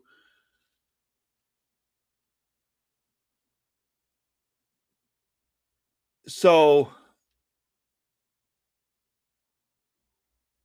and I believe, and there was some bullshit with like one of the refs getting nailed by Truth or whatever, and then uh Laurinaitis comes out and he has Oh yeah, yeah. So Triple H was gonna win, and then he had um another ref come down, but he had the ref check on the other ref at the time to where it's like, what the hell? And um I don't know, it was a very weird match that I don't think really needed to happen, to be honest with you. Um and Triple H won, and it was it was it was pointless for him to win. Uh and this is what, like I said, we're getting into an Indian summer now. It's like September through November at this point. Because eventually, you know, not to make this too much longer than it is, um Cena Alberto Del Rio and CM Punk all face each other all face each other at Hell in a Cell for the WWE title. Now, I believe Alberto wins that match. Yes, he does. Alberto wins the match. But uh I'm sorry. Let me backtrack a few uh, a little bit. After Night of Champions, um, Punk thinks he finally figured out the conspiracy theory. Uh, there's only one man, since it wasn't Triple H, and you know that to, to Nash or whatever. It had to have been, you know, John Laurinaitis, because he wants you know, just he was, was so far off Vince's ass. He wants to be COO instead of Triple H. He wanted to be, you know, that's what according to Punk. So, um, Laurinaitis fires Punk, to which uh Triple H goes, "No, he's not fired, but by the end of the night, someone will be." And uh Triple H says, you know, they went to war he's still beat up from last night, but he he has actually gained respect from Punk at this point. Um to where he punishes R-Truth and uh Miz by for interfering in that match then you know by finding them both 200, you know, a quarter of a million dollars each, and then having them fight Cena and Punk in the main event. To which, after the match, uh, Triple H comes out and fires Miz and R-Truth. So they're all pissed off. They try to attack Triple H after the fact, but they did all kicked out thrown out unceremoniously by the wrestlers uh, in the back and um and security and stuff. So at the end of the Hell in a Cell match, the fired R-Truth and Miz, you know, come out in hoods that are lead pipes. They beat the shit out of all three guys and the refs, the cameramen, and the cell is lowered, by the way. Like the cell starts to raise, and that's how they'd get R-Truth and Miz did in. but then it just lowered again, and of course the door the door's locked, so it's like how are they don't get in? Then uh, Triple H got a bunch of wrestlers out there. They're trying to get them in, get them in. They can't get in, so they're beating up Cena. They're beating up Punk. They're beating up. uh Hell, I think they even beat up. Al- Did they beat up Alberto, or was Alberto already escaped? I cannot remember. Either way, um, this is really sort of irrelevant because I, I honestly can't remember. I don't think I followed up on what I, I mean, obviously, eventually, Miz and uh, R-Truth get reinstated somehow. I really didn't do a follow up on that, but I, um, in order for Punk to have a match with Alberto for the title, all Alberto had to do was agree. And uh, yeah, Laurinaitis was going to give him that match then. Um, which is weird. So, holy shit! Wait a minute. Wait, wait, wait, wait. Okay, that's how they got his job. The board of directors, as well as the wrestlers, with everything that's been happening and going on, voted no confidence on Triple H. And then they went on strike. And then that's how they got their job back. And then that's how um somehow Punk got his shot. Damn it. I'm so I, you know what? I was up really late watching all these videos and it's like you know um the next day yeah yeah it's uh can't remember the exact details but long story short too late um uh Punk puts Alberto in the Anaconda Vise until he gives him a title match. Alberto accepts. So Survivor Series happens, and Punk finally, once again, wins the WWE title at Survivor Series and goes on to become one of the longest reigning WWE champions for the uh, 434 days. Whew, holy shit. So, there you have it. Summer of Punk, summer of change, summer of whatever you want to call it. Yes, it lasted into the uh, fall, but you know, whatever. Um, what did I think? What were my thoughts on it? To be honest, I loved it. I loved the whole thing. I made me. I mean, I was already a CM Punk fan, and it made me even more of a CM Punk fan. Um, CM Punk be, definitely became one of my top favorites for sure. Following, uh, just following Money in the Bank, really, if you think about it, like, um, actually no, following the pipe bomb, really. So from there on, it was like I was all on board with with Punk, whatever he did. You know, I was I was a fan. And then uh to end this little uh, deep dive here, um, if what what what could have been done differently? Like let, let's let's do some fantasy booking here, and see you know here how I would have booked it all. So, I was thinking about this um, while at work today. You know, outside of doing work.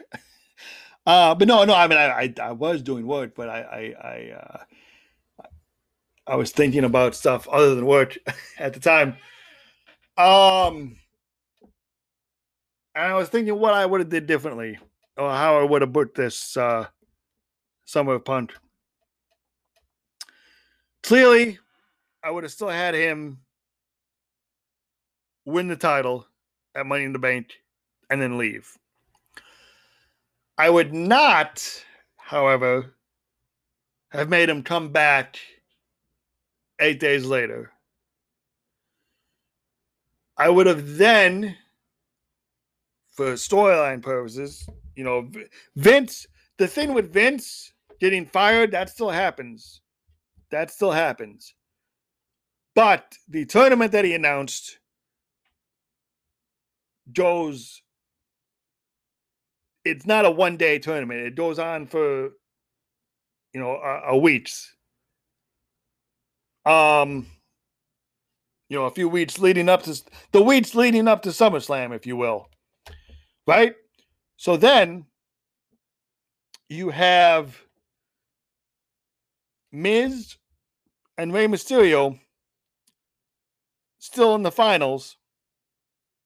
And that's all great and fine and dandy. And then you have um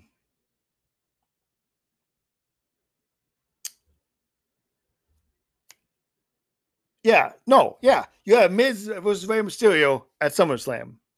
Right? Right. Then the next night on Raw, you have John Cena face um do you have hold on a second because i'm thinking now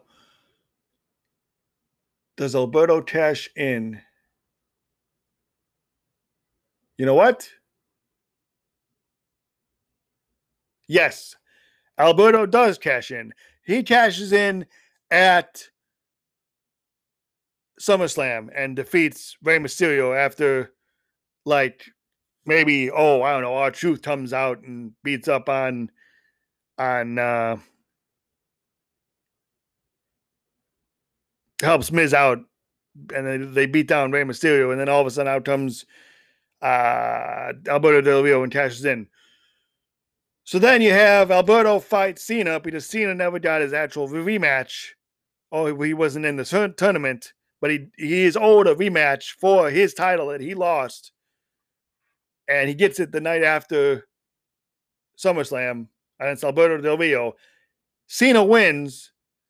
Then enter CM Punk. And then at Night of Champions, have CM Punk versus John Cena for the undisputed title. Then um you can still have for whatever reason during that match R-Truth and Miz come out. There you go. R-Truth and Miz come out, beat up on the guys, and uh, it's still no disqualification uh, rules. You know, Punk and uh, and Cena. Um, hell, made Triple H the ref of that match at Night of Champions. I'm basically trying to eliminate the fact that Nash even came back at all. And I'm basically trying to, you know, eliminate the fact that Triple H faces CM Punk at all. At least not at that time. Maybe down the line he does, but not at that time. Uh, which is why I make then um, let me think. Wait a minute. Wait a minute. I'm thinking. Okay. Sorry. This is fantasy. I can go back. New plan. How about this? Um so you got Miz and R-Truth interfere, right? In uh Punk versus Cena at Night of Champions with Triple H as the ref.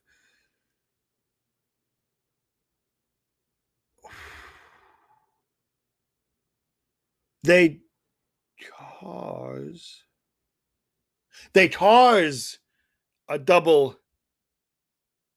No, they they don't cause a double disqualification. because There's no disqualification.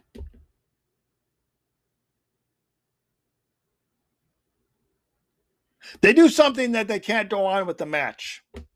How about that? And Triple H is pissed, fires them, and then yeah, there you go. Okay, and then uh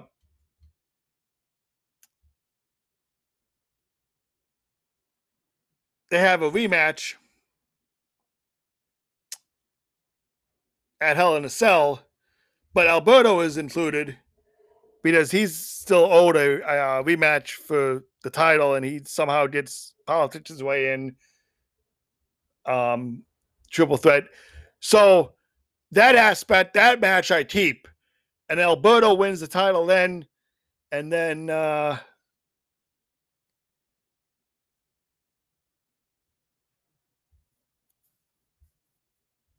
CM Punk still wins at Survivor Series. So yeah, similar.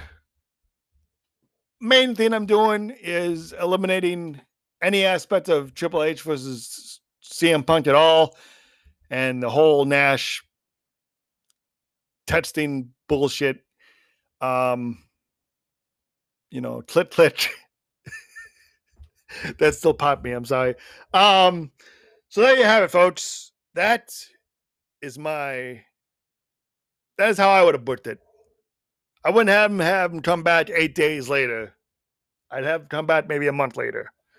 Have a month off, take a vacation, whatever. Somehow, um, you could have you, they could have said like, oh, as Triple H is the CEO now, he should have said, or COO now, he should have said, oh, um, he had talks with Punk throughout the month or whatever, and that, that's how he would have bought him back. So yeah, there you have it, folks. The summer of Punk. Hell of a summer. And I'll tell you what, Punk not only helped himself, which was another reason why oh Triple H knew that he he only came back to, he wants change, but the change includes that him being on top. You know, he was only out for himself. He didn't care what the people. I mean, which was somewhat true, but um, but he helped a lot of people on the way too. One person he helped was uh, Zack Ryder, I think, because that was also Ryder's uh, great year as well. But that's a different story for a different podcast. Guys, let's end this with the three count Q and A.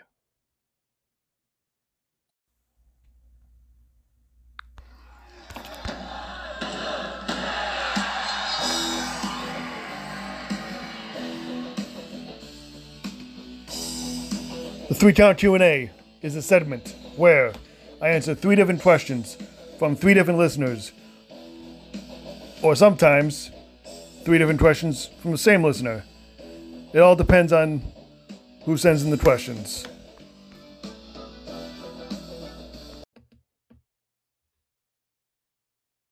So that um, that intro is actually a a pending intro. Um, I might change up the wording of it a little bit in future episodes, but right now that's that's what I have it as because let's face it, the way this segment's been going each episode, uh I I haven't been just I haven't been getting a lot of questions. I don't know why. But anyway, uh this week's questions come from I mean full disclosure, my buddies Chris and Eric. Um they've been killing it every episode with the questions, and I truly appreciate them. Um, guys, seriously though, if you want your question answered, just ask it. it's not that hard. Um, going back to the last episode. Now, see, I've always said I was going to do this and I've never done it yet until now. So, going back to the last episode, there was a question, and this is the question from Chris that he asked Which version of Kenny Omega do I prefer? I, I believe the, the, the wordage was uh you know the the the the, the cleaner, the Bullet Club, Omega, or the wrestling god, you know, best bout machine, elite Omega. And I told him I would answer this episode because I needed a few weeks to think about it. And I thought about it. And honestly,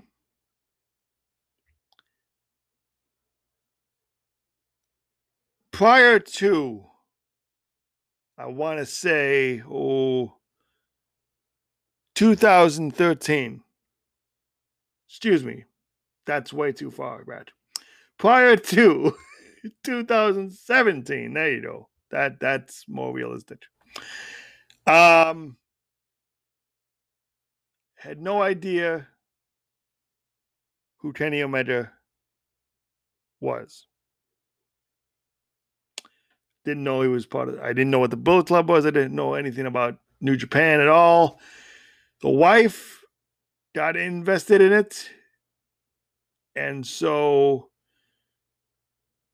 therefore she introduced me with it, and that was our first uh Wrestle Kingdom pay-per-view we saw, or event rather, that we saw was uh, when we subscribed to New Japan World.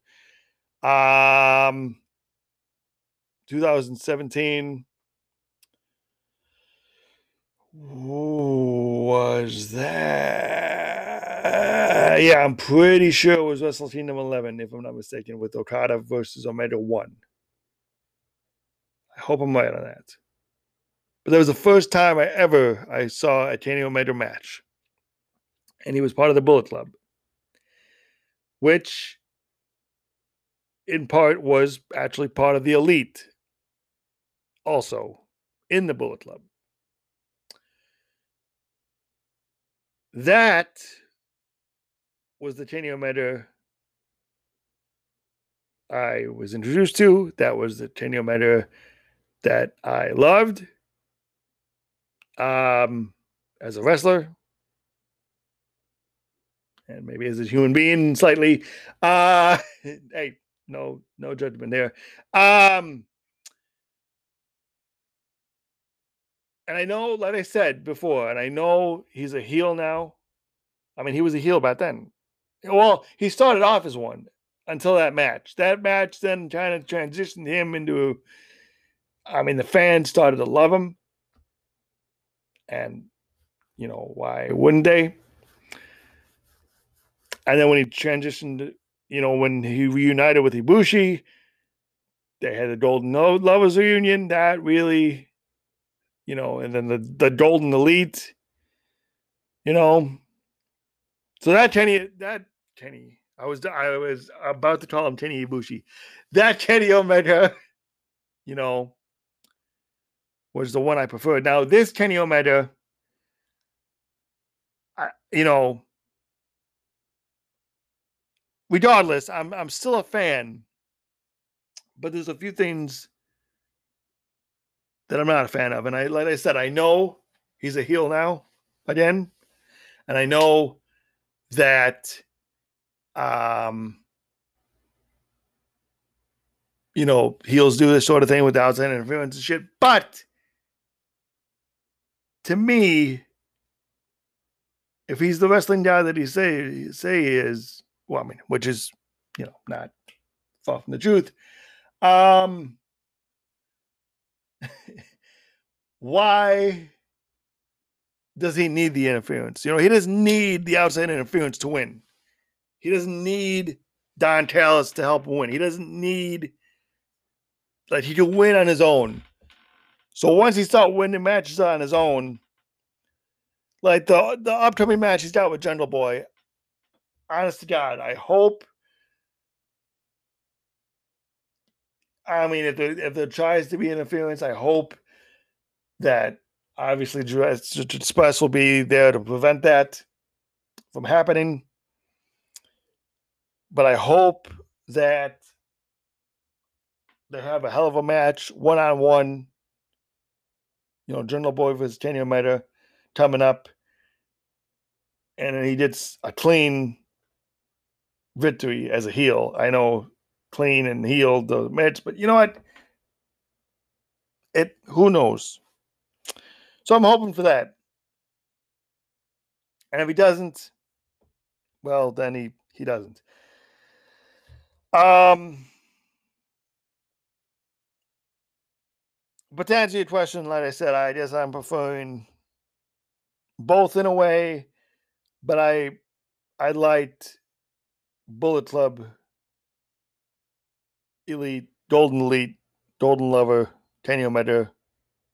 Obviously, a little bit more in this one. Although I don't like, although I don't not like this one. Um, just certain things that I don't like about this one, this version of Kenny. Um, that's why I just want Kota to just ass over here and just knock some sense into Kenny and have the best feud of all time with him, maybe even. Um, that'll be amazing. Um, so yeah, there you have it. Uh, that was that. I might as well answer your question, one of your questions from this week, because uh, Rez has a question as well that I want to answer. Um, he sent me four. Chris sent me four questions this week, uh, and I appreciate it. Well, one of them really wasn't. I mean, to answer, I'm not answering your fourth question. I'm just, I'm just saying your my answer to your fourth question, but I'm not. It's not included in the. It's not part of the question and answer portion. He, I know you want to do another interview with me and I know or a discussion with me, and you know you're more than welcome to anytime. Just you know, we'll set something up. Um, doesn't necessarily have to be about uh, what I've just discussed on here with Summer of Punk but um, it could be about anything really. Um, I wouldn't mind having you on multiple times, to be honest with you, man. Seriously. Um, you've been number one supporter throughout the show, and you make a hell of a, a guest again. Um, so that answers that. But the real question I want to answer pertains to CM Punk. Um, and you asked if I see him returning to any wrestling company in any capacity, or should he stay away and do other projects? You gotta think about something now, which I'm sure you have. 2011 was 10 years ago, meaning he was 10 years younger than he was now, than he is now. Obviously, he's 10 years older now than he was back then. Um, hasn't wrestled in a while. Doesn't mean he doesn't still train or whatever, but to me,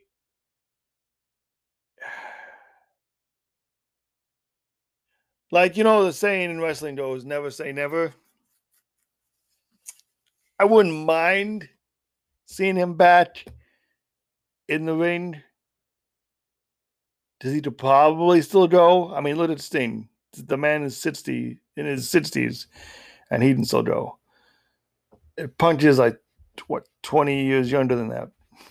I think. Yeah, he's got to be in his 40s now, right? I'm, I'm not mistaken. Um, but you never know. Um, so, as far as where I want him to want to see him, obviously AEW, obviously. But um, but who knows? Maybe some somehow he'll save the WWE from the what they're in if he decides to go back there. I, I don't know. Um, I refuse to answer your question about if I think Shawn Michaels is better, uh, if he's better than Shawn Michaels overall, uh, and about the GTS one because I really they both do it their own way and that it's fine. Um, so yeah, that's my thought about that. Um, the last question comes from Edward Resner. Um, wants to know what my favorite championship belt designs are, which uh, a few episodes back, Chris asked me which ones I, I, I believe he asked me which ones that I liked of the turn product, the, the like the turn titles. I think he asked me, and I didn't answer it because I didn't really like any of them. Um, but I will say, I will answer this one though, obviously, because it's what I do like, and I don't think it means turn day. It means any, you know, all time. Um. So yeah, I like the Winged Needle, of course, first and foremost.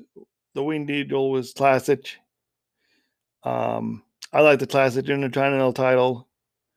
The way it looks now is kind of. Eh. Uh, the U.S. title, more more in particular the WCW U.S. title. WWF one was trying the, the, the original one was trying to before they turned it into a spinner, and it was shit. And the one they have now is eh, not not really my cup of tea. Um,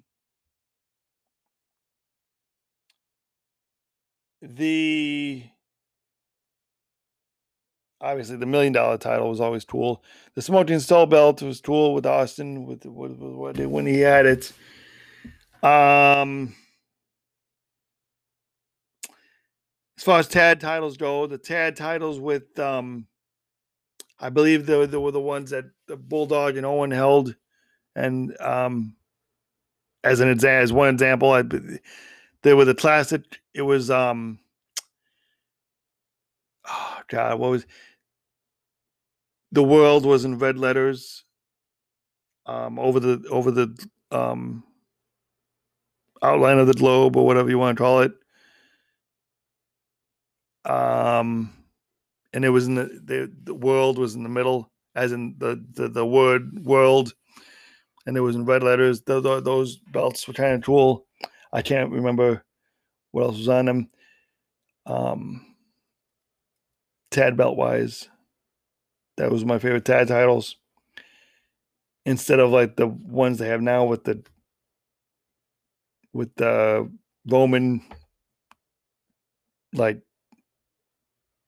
Caesar's Palace Knight helmets, whatever the fuck you want to call them. The gladiator helmets, that's the word I'm looking for. Gladiator helmets. Um so yeah, those are just a few of my favorite ones. Uh classic white IC title, I think, is my favorite IC title version. Although there's been a lot of cool versions of the IC title. The current one not being one of them. Um so yeah, there you go. Those are some of my a few of my favorite uh, title designs and championships. Um and that about does it for this episode hope you enjoyed the episode. Hope it's not. I hope it. I don't think. Um, it's gonna be anywhere near as long as uh, episode ten, like I said. Um, and I hope you will join us or me rather. It's just I don't know why I keep saying us. It's just me. It's just me and myself and I. Um, next episode coming July 3rd, the day before the 4th of July, episode 12. Until then, be sure to check out the two bonus episodes coming up Um, we got Watch Along Wednesday, number five. I think. Let me think. One, two, three, four. Number four. Watch Along Wednesday, number four. Coming up June 30th. And we got First View Friday, number two. Coming up July 2nd. And then the episode 12, like I said, July 3rd. Until then, this is Jeff Benalia saying keep on keeping on. No, keep spreading the happiness. Good night, everybody.